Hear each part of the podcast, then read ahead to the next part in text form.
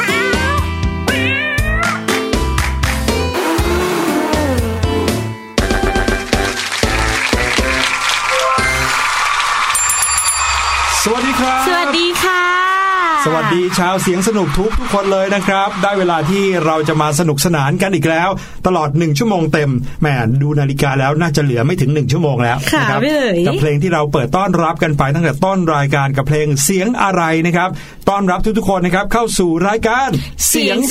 ครับวันนี้พี่แนนแล้วก็พี่หลุยเนี่ยเตรียมเอา ข่าวสารเรื่องราวน่ารักน่ารักมาเล่าให้น้องๆฟังอีกแล้วค่ะ ใช่ครับหลาย ๆ คนเนี่ยฟังเรื่องราวของข่าวไวรัสโควิด -19 กันมาทุกวันเลย ก็ต้องบอกอย่างนี้นะครับว่าหลีกเลี่ยงไม่ได้จริง ๆ นะครับจริงค่ะพี่หลุยเพราะว่าไม่ใช่แค่ในประเทศไทยนะครับ แต่ทั่วโลกต่างก็ตื่นตัวเกี่ยวกับการป้องกันไวรัสนี้นะครับ หลายประเทศเนี่ยจำนวนคนติดเชื้อโอ้โหเพิ่มขึ้นไปหลักหมื่นนะครับค่ะแล้วก็หลายประเทศเนี่ยแม้ว่าจำนวนคนติดเชื้อจะไม่เยอะ แต่ก็มีมาตรการในการป้องกันไม่อยากให้เอ่อสมาชิกในครอบครัว หรือว่าสมาชิกในประเทศเนี่ยจะต้องติดเชื้อเพิ่มเติมนะครับค่ะดังนั้นเราก็ต้องติดตามข่าวกันไว้สักหน่อยนะครับข่าวสารว่าเออตอนนี้ที่ไหนเขาทำอะไรกันไปบ้างแล้ว ป้องกันกันยังไงนะครับค่ะแต่ว่าเรื่องราวของข่าวอื่น ๆ ข่าวต่าง ๆ นะครับ รายการสิงสนุกก็จะพยายามมาอัปเดตมาเพิ่มเติมกันเหมือนกัน ใช่ค่ะพี่หลุย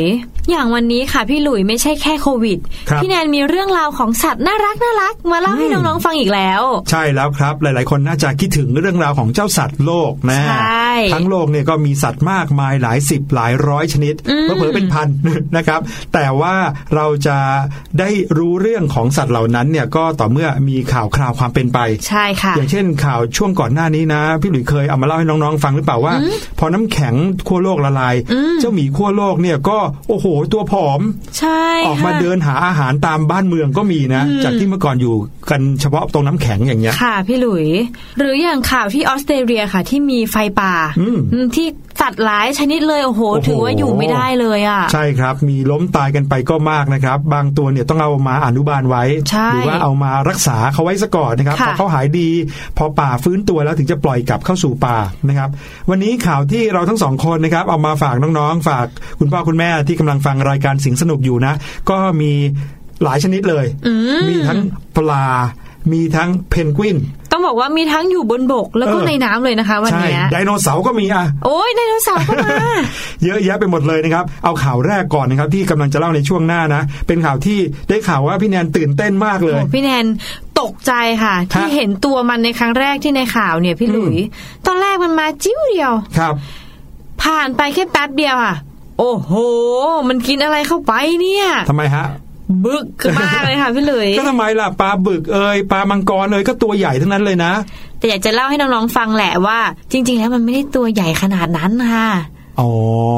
อะเรื่องราวจะเป็นยังไง เดี๋ยวรอติดตามกันในช่วงหน้านะครับ แต่ว่าช่วงรู้หรือไม่นะฮะ ก็ยังมีเรื่องราวว้าวๆจากพี่ลูกเจี๊ยบมาอีกค่ะ เอามาฝากกันแบบนี้ทุกๆวันเลยนะครับ แล้วก็ช่วงสุดท้ายของเราปิดเทอมแบบนี้ห้องเรียนสายชิวก็ยังพาน้องๆไปเที่ยวกันอ่านะครับเคยพาขึ้นภูเขาไปแล้ว เคยพาลลงงทะทะเลเลไปแล้วอ่าคราวนี้จะพาน้องๆไปเที่ยวน้ำตกว้าเอ้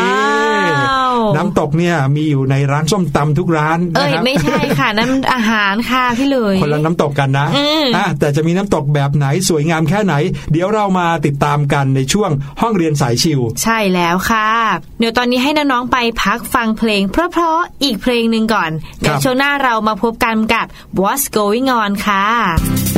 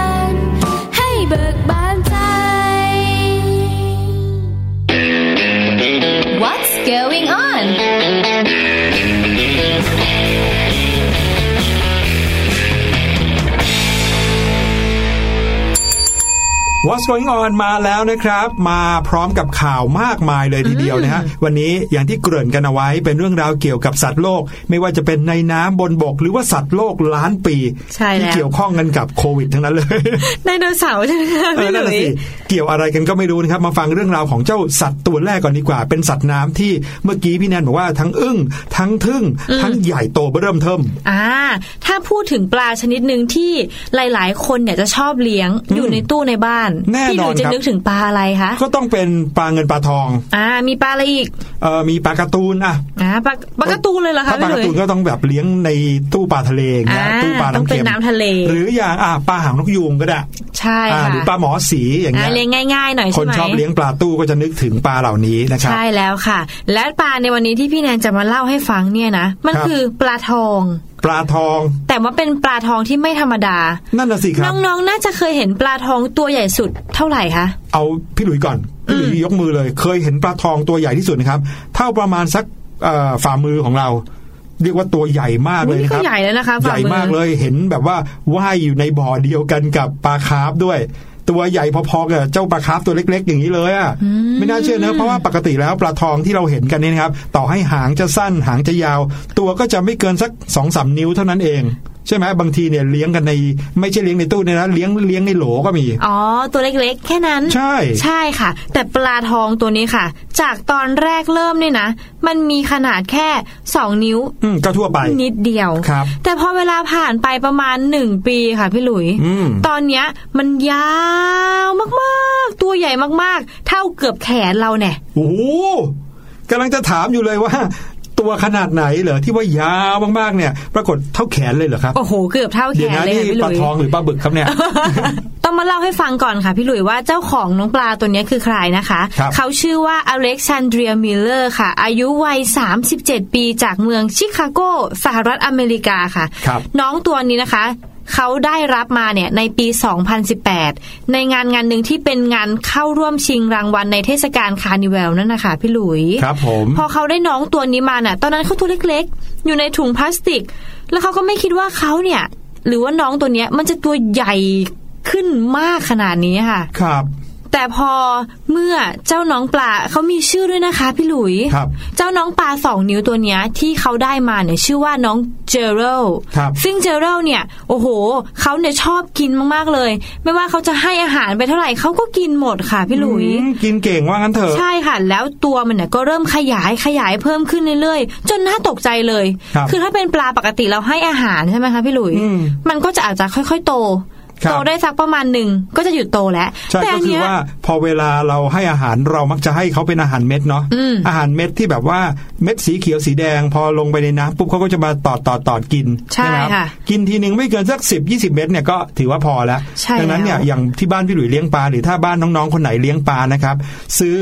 อาหารปลามาสักถุงหนึงเนี่ยใช้ได้หลายเดือนเลย เพราะว่าต่อให้ต้องเททุกวันนะครับแต่เวลาตักช้อนหนึ่งเทลงไปเนี่ยสิบยี่สิบเม็ดมันก็ กินเหลือแล้ว ใช่ค่ะ แต่ว่าเจ้าตัวเนี้ยไม่เลย กินหมดเลย จนกระทั่งเกิดโศกนาฏกรรมกับปลาตัวอื่นๆด้วย ยังไงฮะ ก็คือมันเนี่ย ไปกินปลาตัวอื่นที่เล็กกว่าในตู้ค่ะพี่หลุยโอ้โปลาทองเนี่ยนะ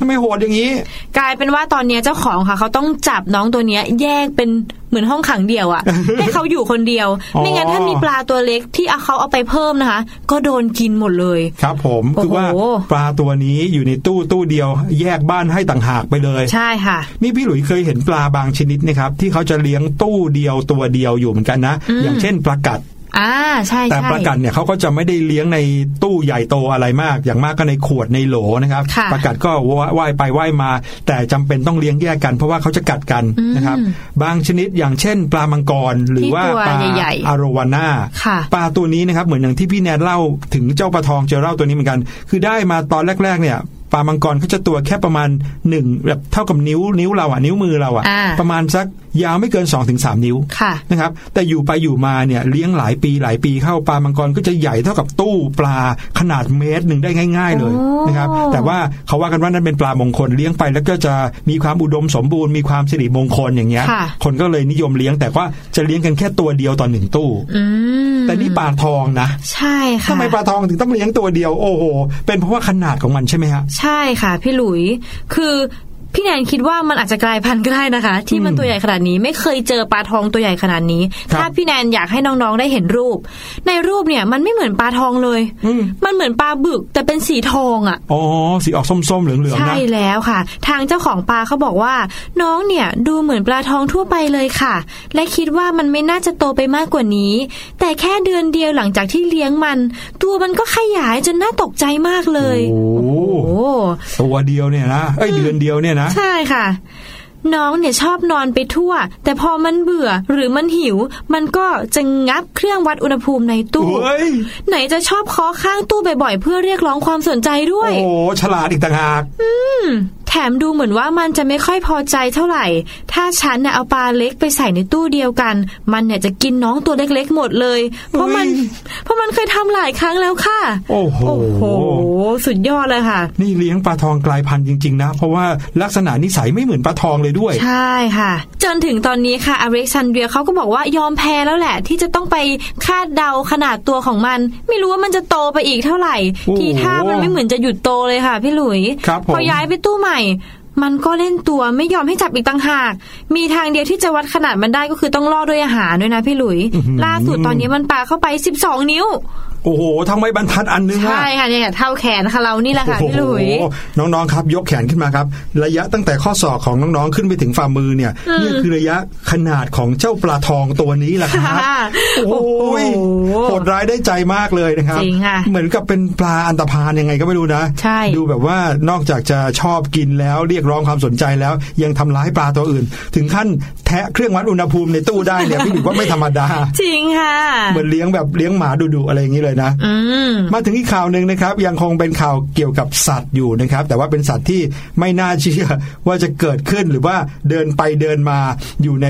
ถนนได้นะครับ นั่นก็คือไดโนเสาร์ครับน้องโอ้โหพี่หลุยคะไม่คิดเลยเว้ยว่าไดโนเสาร์ ที่เราเรียกว่าไดโนเสาร์เต่าล้านปีที่มีอายุยาวนานอยู่ดีๆจะมาเดินอยู่บนถนนๆนั่นน่ะสิ เป็นไปได้ได้ยังไงนะครับ เรื่องนี้เกิดขึ้นที่ประเทศสเปนครับตำรวจเขาพบไดโนเสาร์เนี่ยเดินเพ่นพ่านอยู่ข้างถนน โดยที่ไม่มีเจ้าของด้วย เดินไปเดินมาอยู่ตัวเดียวนะครับ แล้วตำรวจก็เลยเดินเข้าไปจับเลย โอ้อุ๊ยจับไดโนเสาร์เลยเหรอคะนะครับก็อย่างที่บอกครับตอนนี้เนี่ยในหลาย ๆ ประเทศเขาก็พยายามในการควบคุมการแพร่ระบาดเชื้อโควิด -19 กันอยู่นะครับค่ะโดยเฉพาะอย่างยิ่งประเทศในฝั่งยุโรปนี่นะโอ้โหแทบจะปิดประเทศกันไปหลายประเทศเลอยย่างสเปนนี่ถือว่าเป็นอันดับสองรองจากอิตาลีเลย ใช่ครับ แล้วก็ตามท้องถนนของประเทศสเปนนี่นะครับ ก็เริ่มที่จะไม่มีผู้คนออกมาเดินออกมาขับรถกันแล้ว ผู้คนส่วนใหญ่ได้รับเอ่อคำแนะนำนะครับค่ะหรือว่ามาตรการให้กักตัวอยู่ในบ้าน เพื่อที่จะได้ไม่ต้องไปแพร่เชื้อ หรือว่าไม่ต้องไปรับเอาเชื้อจากที่อื่น ๆ ที่สาธารณะอย่างนี้นะครับ ก็เริ่มมีการใช้มาตรการออกคำสั่งปิดเมืองกันในหลาย ๆ เมืองนะครับ แล้วก็บอกให้ประชาชนน่ะอยู่กันแต่ในบ้านอนุญาตให้เฉพาะออกมาซื้อของใช้ในยามจำเป็นเท่านั้นนะครับ แต่ก็แน่นอนครับว่าไม่ใช่ว่าทั้งบ้านเมืองเขาจะร้างผู้คนไปสัทีเดียวนะครับ เพราะเขาจะต้องมีเจ้าหน้าที่ตำรวจเนี่ยคอยออกลาดตระเวน ดูมาแลตรวจสอบใช่ไหมคะ ดูแลความเรียบร้อยในท้องถนนด้วยเหมือนกัน ว่าค่ะเอ๊ะจะมีเหตุการณ์อะไรเกิดขึ้นหรือเปล่า แต่ว่าอยู่ดีๆนะครับในเมืองหนึ่งที่ชื่อว่ามูเซียครับเมืองนี้อยู่ทางทิศตะวันออกเฉียงใต้ของประเทศสเปนตำรวจเขาเดินลาดตระเวนอยู่ดีๆก็พบกับไดโนเสาร์ตัวหนึ่งครับ ออกมาเดินเพ่นพ่านไม่ยอมอยู่ในบ้านไดโนเสาร์ร้องร้าหรือเปล่าคะนั่นแหละสิครับ พอตำรวจเห็นคือภาพนี้นะครับภาพจากข่าวเนี้ยเป็นภาพจากกล้องวงจรปิดของถนน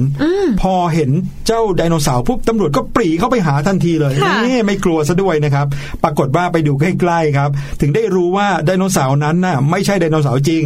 แม้เป็นไดโนเสาร์จริงก็แปลกแล้วนะครับ จะมาอยู่บนท้องถนนได้ยังไง จริงไหมฮะ ก็เป็นคนนี่แหละครับที่แต่งชุดไดโนเสาร์นะครับ แล้วก็อย่างที่น้องๆอาจจะเคยเห็นภาพ ตามคลิปวิดีโอใน YouTube บ้าง หรือว่าโฆษณาบ้างนะ ที่เขาเอาชุดไดโนเสาร์ที่มันเหมือนเป่าลมอะใช่ใส่คลุมไว้ทั้งตัว แล้วเวลาเดินไปเดินมาก็จะเหมือนเป็นไดโนเสาร์เดินจริงๆนะครับ เหมือนเจ้าทีเร็กซ์เดินมา แล้วทีนี้เนี่ยนะครับตำรวจก็เลยเข้าไปถามว่าอะไรเนี่ยคุณมาจากไหนอยู่ดีๆมาเดินเล่นเพ่นพ่านไปมาได้ยังไง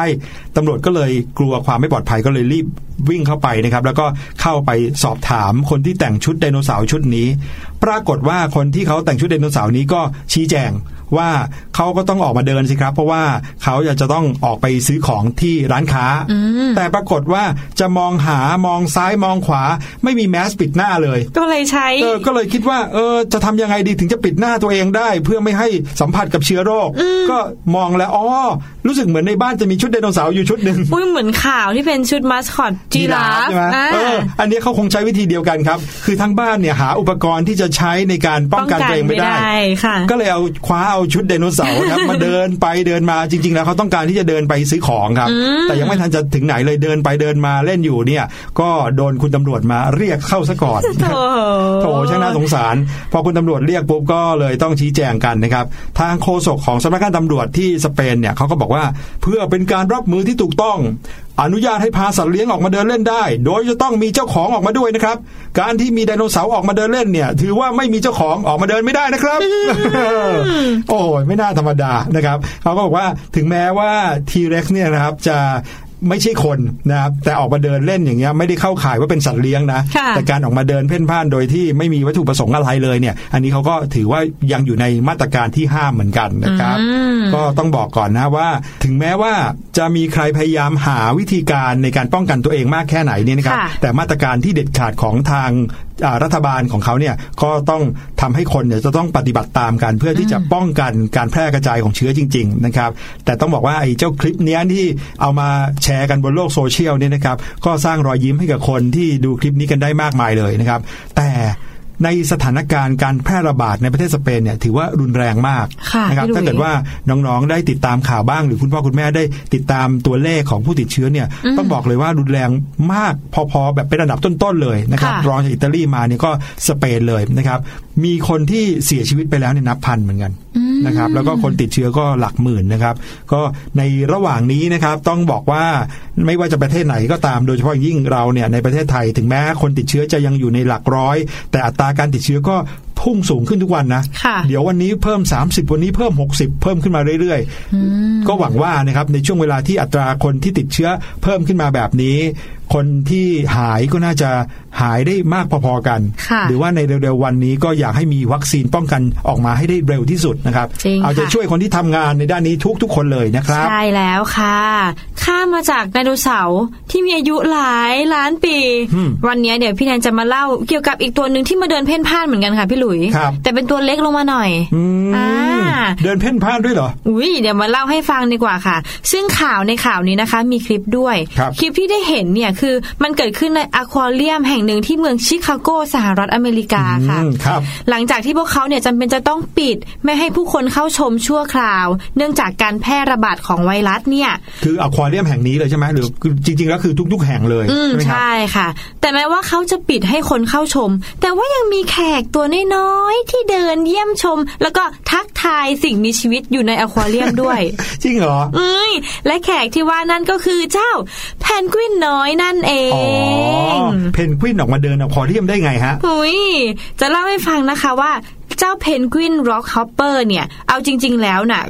จะเรียกว่าแขกก็ไม่เต็มปากเนาะเพราะว่ามันน่ะเป็นเพนกวินที่อยู่ในอควาเรียมแห่งเนี้ยอยู่แล้วครับ แต่ว่าพอไม่มีคนเนี่ยเข้ามาชมในบริเวณนั้น ทางเจ้าหน้าที่อควาเรียมเขาก็เลยมีไอเดียให้าเหล่าเพนกวินตัวน้อยมาเดินทักทายเพื่อนๆ เหมือนเปลี่ยนบรรยากาศ ให้เขาได้มาเลยให้เขาได้มาเดินเล่น ครับผม ซึ่งความน่ารักนะคะ โอ้โห สุดยอดเลยค่ะ พี่หลุยอยากจะให้น้องๆได้ชมคลิป นึกถึงแพนกวินสองตัวเนี่ยเดินต๊อดแต๊ะต๊อดแต๊ะแล้วก็มองไปยังตู้ปลามองซ้ายมองขวาเอ๊ะนี่ฉันอยู่ที่ไหนเนี่ยใช่ค่ะ แล้วก็โบกมือให้เพื่อนๆในตู้ด้วย โอ้โห น่ารักสุดๆเลยค่ะ ใช่เป็นภาพที่น่ารักมากๆเลย ถ้าน้องๆนึกถึงอควาเรียมเนาะจะไม่ใช่แค่ตู้ปลาเหมือนตู้ปลาในบ้าน แต่ผนังฝั่งหนึ่งเนี้ยก็คือเหมือนตู้ทั้งหมดเลย เรามองผ่านเข้าไปในกระจกเนี่ยจะเห็นเหมือนกับเราเห็นท้องทะเลเลยนะครับค่ะดังนั้นเนี่ยเจ้าเพนกวินก็แบบเดินไปเดินมาต่อแตะ แล้วก็โบกมือให้เพื่อนๆที่อยู่ในตู้นั้นด้วยใช่ไม่รู้ว่าในใจมันคิดอะไรนะ อาจจะรู้สึกเหมือนกับว่า เอ๊ะฉันอยากไปว่ายน้ำกับเพื่อนๆบ้างจังเลย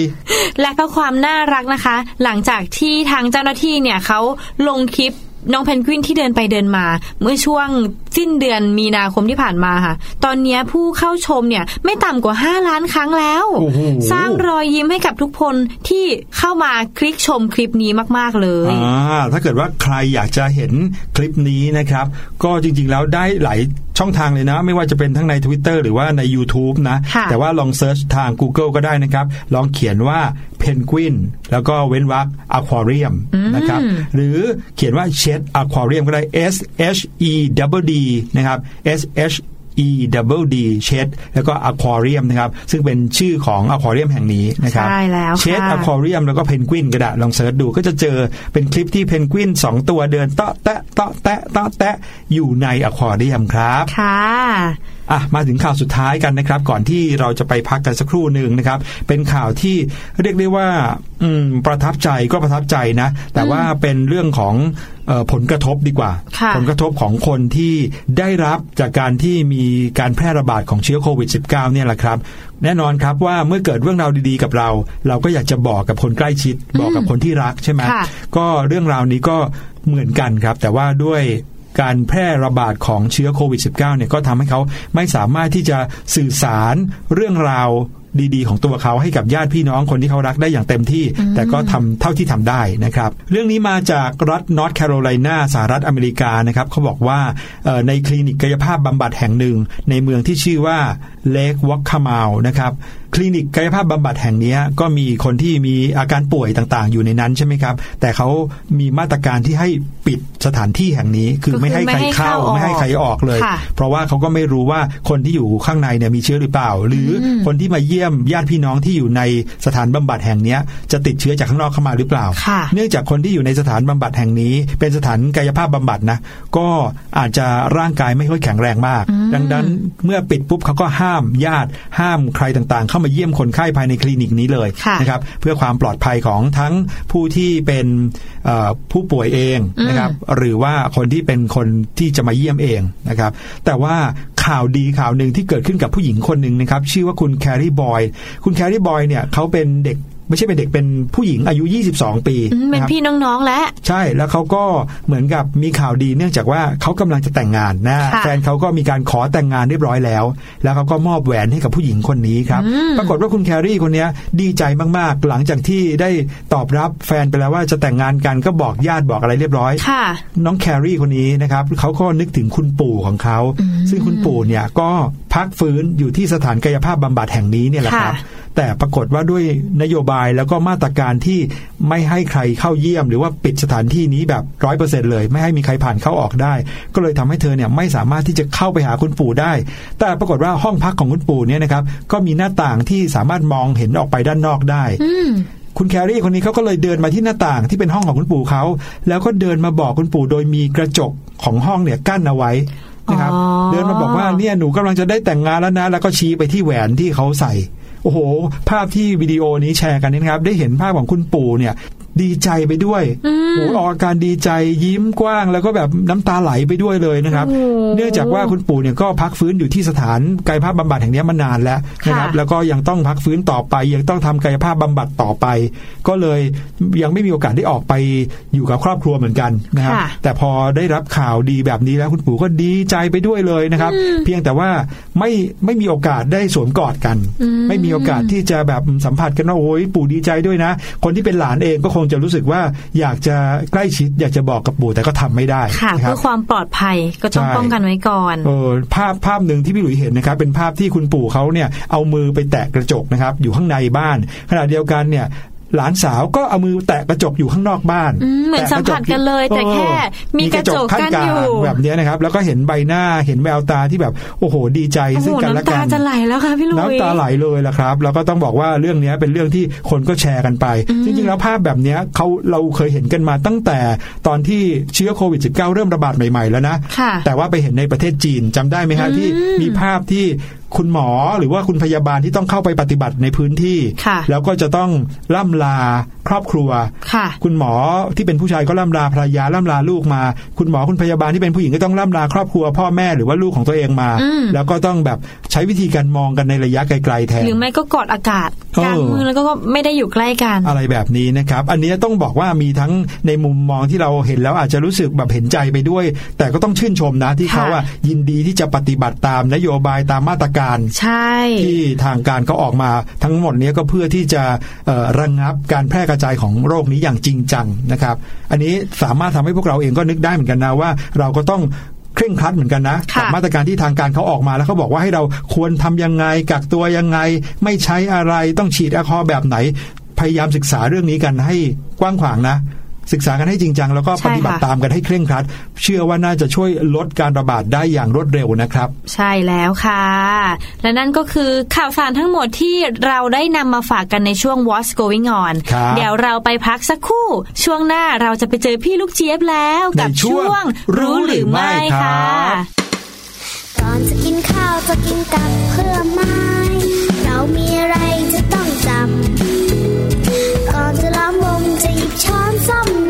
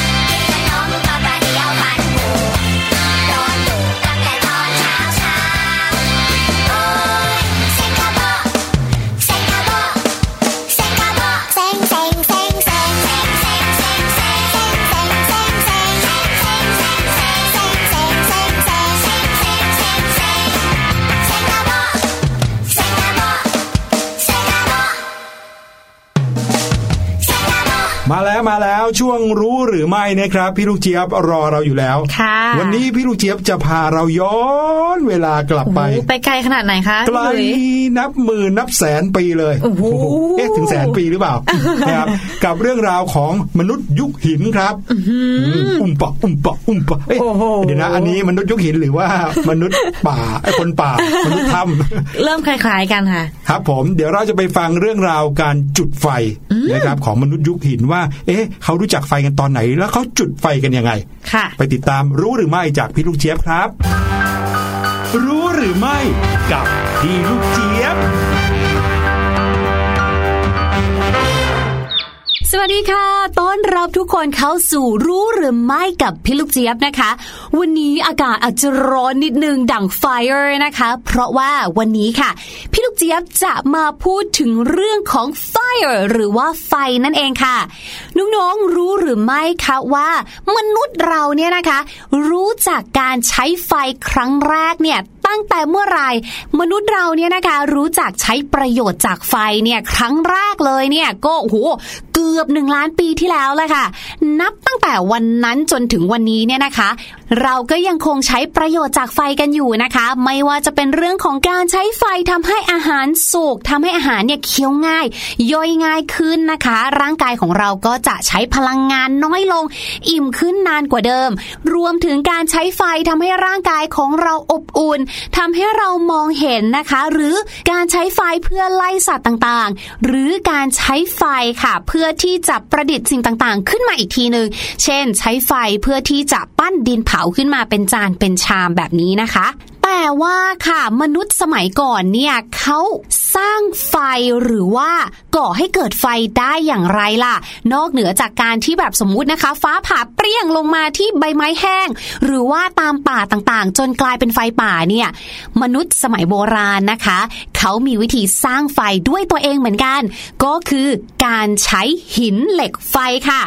มนุษย์ในสมัยโบราณนะคะ มีการใช้หินมาทำเครื่องมือเครื่องใช้ต่างๆ ด้วยการนำหินมาเคาะกระเทาะจนได้รูปทรงตามต้องการค่ะ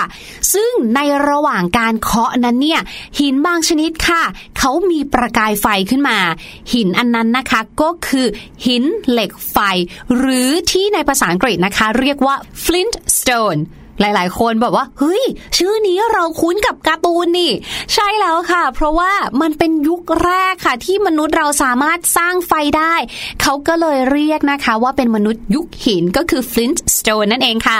การจุดไฟด้วยหินแบบโบราณเนี่ยนะคะ เขาต้องพยายามเคาะค่ะ เคาะเข้าไปเคาะเคาะเคาะให้สะเก็ดไฟเนี่ยนะคะ กระเด็นไปโดนเชื้อไฟค่ะ ยกตัวอย่างเช่นนะคะ ประเภทแบบว่ากิ่งไม้ หรือว่าเป็นขุยไม้แห้งๆค่ะ การจุดไฟด้วยหินแบบโบราณเนี่ยนะคะ ถูกใช้มาอย่างยาวนานมากๆ เรียกได้ว่าตั้งแต่มนุษย์ยุคหินเนี่ยค่ะ ไล่มาจนถึงยุคเหล็กที่มีแบบว่าอัศวินเลยค่ะ เพียงแต่ว่าค่ะเปลี่ยนนิดนึง เปลี่ยนจากการใช้หินเหล็กไฟ มาเป็นการใช้เหล็กคาร์บอน หรือใช้สันมีดค่ะ มาเคาะกับเหล็กหินไฟ เพื่อให้ได้ประกายไฟที่มากกว่าเดิมนะคะ มีศัพท์ภาษาอังกฤษด้วยนะ เขาเรียกว่าเป็น flint and steel striker นั่นเองค่ะ flint ก็คือเหมือนเดิมเนาะเป็นหินเหล็กไฟค่ะ steel นะคะก็คือเจ้าเหล็กคาร์บอนนั่นเอง และการจุดไฟแบบนี้นะคะ มักจะใช้คู่กับผ้าถ่านค่ะ ด้วยการนำผ้าเนี่ยไปเผาก่อน เผาแบบเดียวกับการทำถ่านนั่นแหละค่ะ เพื่อให้สะเก็ดไฟเนี่ยติดผ้าได้ง่ายขึ้นมากนะคะ อย่างถ้าเกิดว่าเป็นของไทยค่ะ ก็อาจจะใช้ขุยไม้ที่ติดไฟง่าย เช่น ขุยจากต้นเต่าร้างค่ะ เอาไปใส่ในกระบอกไม้ไผ่เล็ก ๆ ให้เต็มนะคะ เวลาใช้เนี่ยก็จะเคาะหินให้ไปใกล้ ๆ กับปากกระบอกไม้ไผ่ค่ะ พอไฟเริ่มลามแล้วนะคะ ก็นำไปรวมกับเชื้อไฟอื่นๆ ค่ะ เช่นขุยฟางแห้งๆ แล้วก็เป่าปูดๆจนกระทั่งไฟเนี่ยมันลุกฟาง ก็ให้นำกิ่งไม้มาก่อเป็นกองไฟได้อีกต่อหนึ่งค่ะ ส่วนอีกหนึ่งวิธีนะคะ ที่หลายคนก็น่าจะคุ้นเคย เห็นบ่อยๆ เหมือนกัน โดยเฉพาะนะคะ ใครที่ได้ไปเข้าค่ายลูกเสือเนตรนารีเนี่ยอาจจะได้มีการจุดไฟด้วยวิธีนี้เหมือนกัน นั่นก็คือ การจุดไฟด้วยการปั่นไม้นะคะ ในภาษาอังกฤษเรียกว่า hand drill fire starting นั่นเอง การจุดไฟแบบนี้นะคะ วิธีการค่ะ เริ่มด้วยการหาไม้เนื้ออ่อน มาผ่าเป็นแผ่นค่ะ แล้วก็เอาไม้เนื้ออ่อนอีกชิ้นหนึ่งค่ะ มาเหลาให้กลมยาวเป็นแท่งเพื่อที่จะเอามาปั่นนั่นเอง ต่อมานะคะให้เจาะรูตื้นๆบนกระดานค่ะ เพื่อนำร่องให้กับแท่งปั่นไม้ ไม่ให้หมุนกลิ้งไปมาที่อื่นนะคะ ที่สำคัญค่ะก็คือ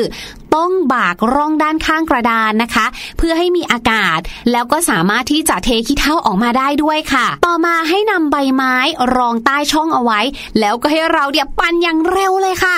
ระหว่างที่เราปั่นเนี่ยนะคะ ไม้ที่อยู่ในรูค่ะจะเริ่มไหม้แล้วก็เป็นขี้เถ้ามีควันออกมา ให้เอาขี้เถ้าอันนั้นแหละค่ะ ไปเทใส่บนเชื้อไฟเล็กๆนะคะ เหมือนเดิมค่ะ อาจจะเป็นขุยฟางแห้งๆนะคะ แล้วก็เป่าค่ะ เป่าจนกระทั่งไฟลุก อันนี้ก็เรียกว่าเป็นอันเสร็จภารกิจค่ะ ก่อกองไฟได้เลยแหละค่ะเป็นยังไงบ้างคะกับเรื่องราวที่พี่ลูกเจี๊ยบนำมาฝากในวันนี้ ได้เห็นวิวัฒนาการและก็ความฉลาดของมนุษย์เราจริง ๆ เลยเนาะในการใช้ทรัพยากรใกล้ตัวนะคะ หรือสิ่งที่มีอยู่ใกล้ตัวนำมาก่อให้เกิดประโยชน์ และที่สำคัญที่สุดนะคะก็คือทักษะเรื่องของการสังเกตนั่นเองค่ะ รู้จักสังเกตนะว่าหินแบบไหนหินชนิดไหนเคาะกันแล้วเกิดประกายไฟนะคะ และจะสามารถทำอย่างไรต่อจากนั้นไปได้บ้าง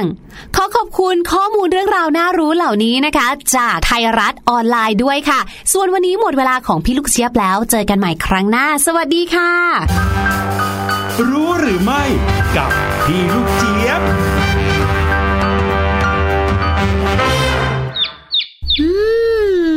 นั่นสิเนาะพี่หลุย ครับผมก็อย่างที่เรารู้กันนะว่าอย่างเงี้ยไฟแช็กค่ะเดี๋ยวนี้นะครับเราใช้ไฟแช็กจุกๆอย่างเงี้ยง่ายมากมันก็เลยอะมีการ เป็นประกายไฟออกมาใช่หลักการมันก็มาจากตั้งแต่สมัยยุคหินเลยนะ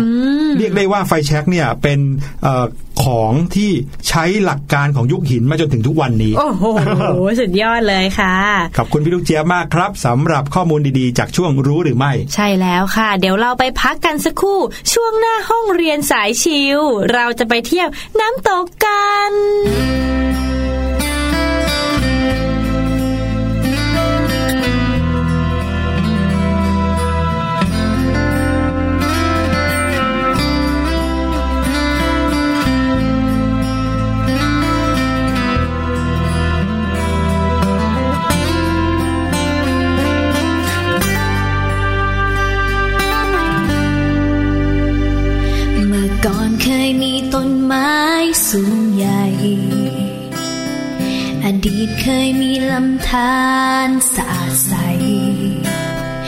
ดชื่นในทุกครั้ง ที่เราหายใจ แต่แล้วทำไม ไม่เหมือน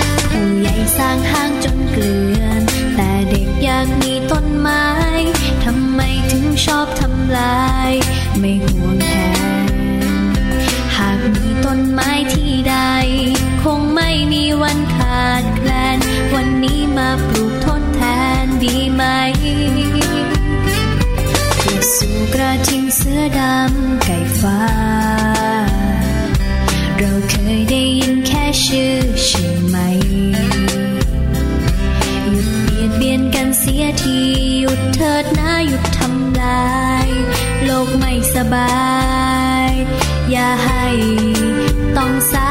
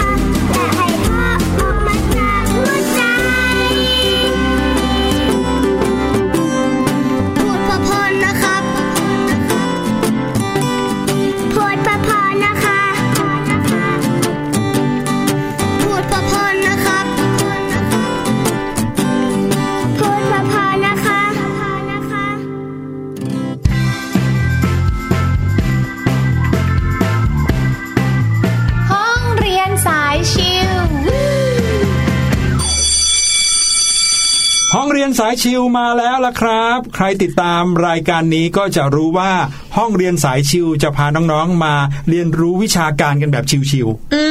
มแต่วันนี้ไม่วิชาการเท่าไหร่นะคะพี่หลุยๆแน่นอนสิครับ เพราะว่าเป็นช่วงเวลาปิดเทอม หลายคนก็ปิดเทอมแบบเซ็งๆเบื่อๆกันอยู่ในบ้านอืมมาเที่ยวน้ำตกกันดีกว่านะครับ พี่หลุยกับพี่แนนจะพาไปเที่ยว เพราะว่าในช่วงที่ผ่านมาพาน้องๆไปภูเขามาก็แล้วอ่าไปทะเลกันมาก็แล้วใช่แล้วนะครับ คราวนี้มารู้จักสถานที่ท่องเที่ยวธรรมชาติอีกอย่างหนึ่งนะครับ ซึ่งต้องบอกว่าเป็นสถานที่ที่ผู้คนก็หลั่งไหลไปกันเยอะนะครับ แล้วก็ไม่ได้ไปกันง่ายด้วย อันนี้บอกเผื่อเอาไว้ก่อนเผื่อว่าน้องๆเนี่ยอาจจะยังไม่มีโอกาสได้ไปกันตอนนี้หรอก เพราะว่าครอบครัวอาจจะยังไม่สามารถพาไปได้นะครับ เนื่องจากว่าบางสถานที่ต้องเข้าป่าลึกเหลือเกินนะครับ แต่เข้าไปถึงปุ๊บเนี่ยนะครับจะเห็นความงดงาม จะเห็นความต้องใช้คำว่าอะไรดีนะอลังการโอ้โหใหญ่โตมากนะครับก็คือน้ำตกนะครับใช่น้ำตกแล้วหลากหลายแห่งเนี่ยนะครับ เป็นน้ำตกที่มีขนาดใหญ่โตมโหฬารค่ะเห็นแล้วเราจะรู้สึกตื่นเต้น เพโอ้ราะบาว่างทีมันลงมาจากสูงมากด้วยใช่ลงมาจากที่สูงแล้วเนี่ยเสียงของของน้ำที่ไหลลงมาย่อมดังเลยใช่ไหมอืโซใช่โซบางที่เนี่ยนะครับมีหลายชั้นด้วยค่ะตกลงมาแล้วเป็นแอ่งให้เราได้เข้าไปเที่ยว เสร็จแล้วยังตกลงไปมีอีกตกลงไปมีอีกอะไรแบบนี้นะครับ ซึ่งก็แน่นอนเมื่อพูดถึงน้ำตกก็ต้องเข้าไปในป่า วันนี้จะพาน้องๆมารู้จักกับน้ำตกที่สวยที่สุดในไทยโอ้แหโหมดูซิมีตั้งหลายที่จะมีที่ไหนที่พวกเรารู้จักกันบ้างนะครับ อันดับหนึ่งในใจพี่หลุยเนี่ยนะ ก็ต้องยกให้น้ำตกทีลอซูครับที่นี่เนี่ยอาจจะเข้าไปลึกซะหน่อยน้องๆ ต้องอาจจะโตซะหน่อยก่อนถึงจะเข้าไปได้นะครับค่ะคุณพ่อคุณแม่หลายคนเป็นสายผจญภัย ชอบพาน้องๆเข้าไปเที่ยวในที่ที่ต้องสมบุกสมบันหน่อยเนี่ยอืมก็อาจจะได้เห็นเร็วหน่อยนะครับ แต่พี่หลุยเนี่ยกว่าจะได้เข้าไปที่นี่ก็ต้องเรียนระดับมหาวิทยาลัยแล้วนะครับเพราะเราโตพอที่จะไปได้ต้องรอโตสักนิดนึง น้ำตกทีลอซูนะครับอยู่ในเขตสงวนพันธุ์สัตว์ป่าอุ้มผางจังหวัดตากนะครับ แล้วก็เป็นน้ำตกที่สวยที่สุดในช่วงหน้าฝน น้ำตกเนี่ยจะมีลักษณะเป็นเขาหินปูนขนาดใหญ่นะครับ ก็คือว่าเป็นหินแล้วก็เป็นหน้าผาแล้วก็ลงมาเป็นชั้นๆนะครับค่ะตั้งอยู่บนความสูงจากระดับน้ำทะเลนะครับ ถึงประมาณ 900 เมตรจากระดับน้ำทะเลเลย คือต้องเดินขึ้นเขาไปสูงพอสมควร แล้วเราก็จะได้ยินเสียงน้ำตกเนี่ยดังก้องป่าเลยนะฮะ ตั้งแต่ระยะไกล คือเรายังไม่ต้องถึงใกล้น้ำตกเราก็ได้ยินเสียงน้ำตกแล้วอะโอ้โหลองนึกภาพนะครับ อย่างในหนังอย่างเงี้ยที่เวลา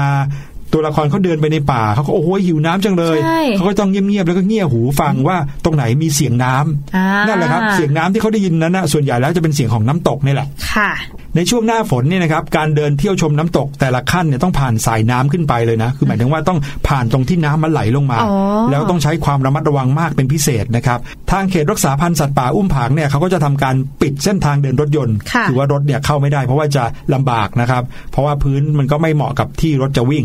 แล้วก็ถ้าเกิดว่าใครจะไปเที่ยวน้ำตกทีลอซูเนี่ยก็ต้องติดต่อขอรับใบอนุญาตเข้าชมน้ำตกซะก่อนด้วยนะ เพื่อความปลอดภัยอืมเพราะไม่ทางใช่ว่าเราจะอยู่ดีๆเข้าไปได้ใช่ไหใช่มคะเจ้าหน้าที่เขาก็จะบอกว่าช่วงนี้เข้าได้ช่วงนี้เข้าไม่ได้ หรือว่าตอนนี้คนเข้าไปอยู่ข้างในเยอะแล้ว รอออกมาก่อนอะไรแบบเนี้ยนะครับ ใช่ค่ะ ที่ต่อไปที่พี่แนนก็ชอบก็คือน้ำตกแม่ยะ อุทยานแห่งชาติดอยอินทนนท์จังหวัดเชียงใหม่ค่ะใช่ครับมาภาคเหนือบ้างเนาะ บ้านไหนที่ชอบไปเชียงใหม่เนี่ยก็ต้องบอกเลยนะว่า ไม่ได้ง่ายที่จะไปถึงน้ำตกแม่ยะได้อืมเพราะว่าต้องออกจากตัวเมืองไปไกลเลยทีเดียว ใช่ค่ะ น้ำตกแม่ยะเนี่ยถือว่ามีความสวยแล้วก็ขนาดใหญ่ที่สุดของเชียงใหม่ ซึ่งเกิดจากสายน้ำจากลำน้ำห้วยแม่ยะตกมาจากหน้าผาสูงชันค่ะไหลลัดลงมาประมาณ 30 ชั้นเลยโอ้โหด้วยความสูงกว่า 260 เมตร ถือว่าสวยงามมาก ครับผม นอกจากนี้นะคะ บริเวณรอบๆน้ำตกเนี่ยก็ยังอุดมสมบูรณ์ไปด้วยต้นไม้พืชพันธุ์นานาชนิดเลยค่ะ แล้วก็เหมาะเป็นที่ท่องเที่ยวชมบรรยากาศดีๆ สูดอากาศบริสุทธิ์ ใช่ เพราะว่าปกติแล้วเนี่ย พื้นที่ในป่าก็ย่อมอากาศบริสุทธิ์อยู่แล้วเนาะใช่ค่ะและยิ่งหน้าฝนด้วยนะหืมแล้วยังจะไปกางเต็นท์พักแรมที่นี่ได้อีกด้วยค่ะพี่หลุย ครับผมอีกที่หนึ่งนะครับ ไม่ต้องไปถึงภาคเหนือ แต่ว่าไปที่จังหวัดกาญจนบุรีโอ้ครับโหใกล้หน่อย ใกล้หน่อยนะครับกับน้ำตกห้วยแม่ขมิ้นครับ อยู่ที่อุทยานแห่งชาติเขื่อนศรีนครินทร์นะครับน้ำตกห้วยแม่ขมิ้นนี้นะครับเป็นน้ำตกที่สามารถท่องเที่ยวได้ตลอดทั้งปีเลยค่ะส่วนใหญ่แล้วคนจะไม่ค่อยไปเที่ยวน้ำตกกันในช่วงหน้าร้อน เพราะว่าพอหน้าแล้งหรือมีอยู่ในฤดูร้อนแล้วเนี่ยน้ำก็จะไม่ค่อยไหลใช่นะครับก็มักจะเห็นน้ำน้อยเป็นแค่หน้าผา แล้วก็มีน้ำไหลจอกๆนะครับอืมแต่ไม่ใช่ที่น้ำตกห้วยแม่ขมิ้นครับเพราะว่าที่นี่น้ำไหลแรงตลอดทั้งปีโอ้โหนะครับเขาตั้งอยู่ในบริเวณอุทยานแห่งชาติเขื่อนศรีนครินทร์นะครับแล้วก็เป็นที่ท่องเที่ยวที่ยอดนิยมแห่งหนึ่งของจังหวัดเลยค่ะเพราะว่าสวยงามแล้วก็เป็นที่รู้จักของนักท่องเที่ยวทั่วไปด้วยนะครับ อันเนี้ย คุณพ่อคุณแม่พาน้องๆเข้าไปได้ง่ายนะครับ น้ำตกห้วยแม่ขมิ้นนี้มีถึง 7 ชั้นด้วยกันอืมนะครับ แล้วก็แต่ละชั้นมีความสูงและความสวยงามที่ไม่เหมือนกันด้วย เดินท่องเที่ยวศึกษาเส้นทางป่ากันไปได้ ได้สักระยะหนึ่งเลยอะได้แบบอย่างกำลังพอเหมาะพอควรเลยนะครับ ไม่นานเกินไปไม่เร็วเกินไป ก็น่าไปเที่ยวกันทั้งครอบครัวเลยนะครับมาอีกที่หนึ่งค่ะพี่หลุยเป็นจังหวัดบ้านเกิดของพี่แนนเลยนี่นี่ก็คือน้ำตกขุนพองค่ะ ณอุทยานแห่งชาติภูกระดึงจังหวัดเลยอ้าวอย่างนี้แสดงว่าพี่แนนต้องเคยไปมาแล้วใช่ไหมเคยไปเมื่อตอนเด็กๆค่ะพี่หลุยอ๋ออัอันเนี้ยใช่ น้ำตกขุนพองนะคะ ตั้งอยู่ในอุทยานแห่งชาติ ภูกระดึงค่ะ เป็นน้ำตกที่ใหญ่ที่สุดบนภูกระดึงเลยอืมแล้วก็เป็นน้ำตกที่มีต้นน้ำมาจากลำน้ำหลายสายมารวมตัวกันบริเวณนี้นะคะ เพราะฉะนั้นการเข้าชมเนี่ยจะต้องทำการขออนุญาตจากอุทยานเหมือนกันครับ แล้วก็ต้องมีเจ้าหน้าที่ในการเดินทางพาเข้าชมด้วยอืค่ะมต้องมีคนนำทางเข้าไปไป ใช่แล้วค่ะ แค่จะขึ้นไปที่น้ำตกแห่งนี้เนี่ยก็ไม่ง่ายแล้วนะใช่เพราะว่าจะต้องขึ้นไปบนภูกระดึงซะก่อน ภูกระดึงเนี่ยพูดเลยว่าเป็นสถานที่ท่องเที่ยวที่หาเรือโหดมากค่ะพี่หลุยใช่ต้องใช้ความแบบแข็งแรงด้วยนะ แล้วก็ความตั้งใจจริง ใช่ค่ะครับผมพี่หลุยไปภูกระดึงครั้งแรกเนี่ยตอนเรียนมหาวิทยาลัยปีหนึ่งเลยนะอืมคือเรียนจบชั้นมัธยมแล้วถึงจะได้ไปนะครับ เพราะว่าจะต้องทำให้ร่างกายเราแข็งแรงซะก่อน ใช่ค่ะนะครับ แล้วก็การจะขึ้นไปบนภูกระดึงได้จะต้องเดินขึ้นเขาเป็นระยะทางถึง 9.2กิโลเมตรใช่ก็คือว่าต้องขึ้นไปเกือบ10กิโลอะแล้วพอไปถึงตรงจุดข้างบนแล้วเนี่ยนะครับเรียกว่าหลังแปรอืมจากตรงหลังแปรเนี่ยนะครับจะต้องเดินไปถึงจุดที่กลางเต็นท์ที่พักอีกประมาณ 3 กิโลโอ้โหจริง ๆ 10กิโลเนี่ยดูเหมือนจะไม่เยอะมากนะคะครับแต่ว่าทางที่ไปเนี่ยคือเดินเฉียชังนขึ้นมากไงอื้อหืออมแล้วก็ถือว่าแบบบางช่วงเนี่ยมีการต้องปีนด้วยครับต้องระมัดระวังมาก แต่ว่าที่น้ำตกแห่งนี้ค่ะพี่หลุยไฮไลท์ไม่ใช่มีแค่น้ำตกที่สวยงาม อ่าที่เนี่ยยังมีใบเมเปิลสีแดง พี่หลุยได้ทันไปดูไหมอืมคือจะมีการเปลี่ยนสีจากสีเขียวมาเป็นสีแดง แล้วก็ผลัดใบในช่วงเดือนธันวาคมค่ะครับแล้วก็ร่วงหล่นลงมา สวยงามมากถ้าเราไปถ่ายรูปนะอื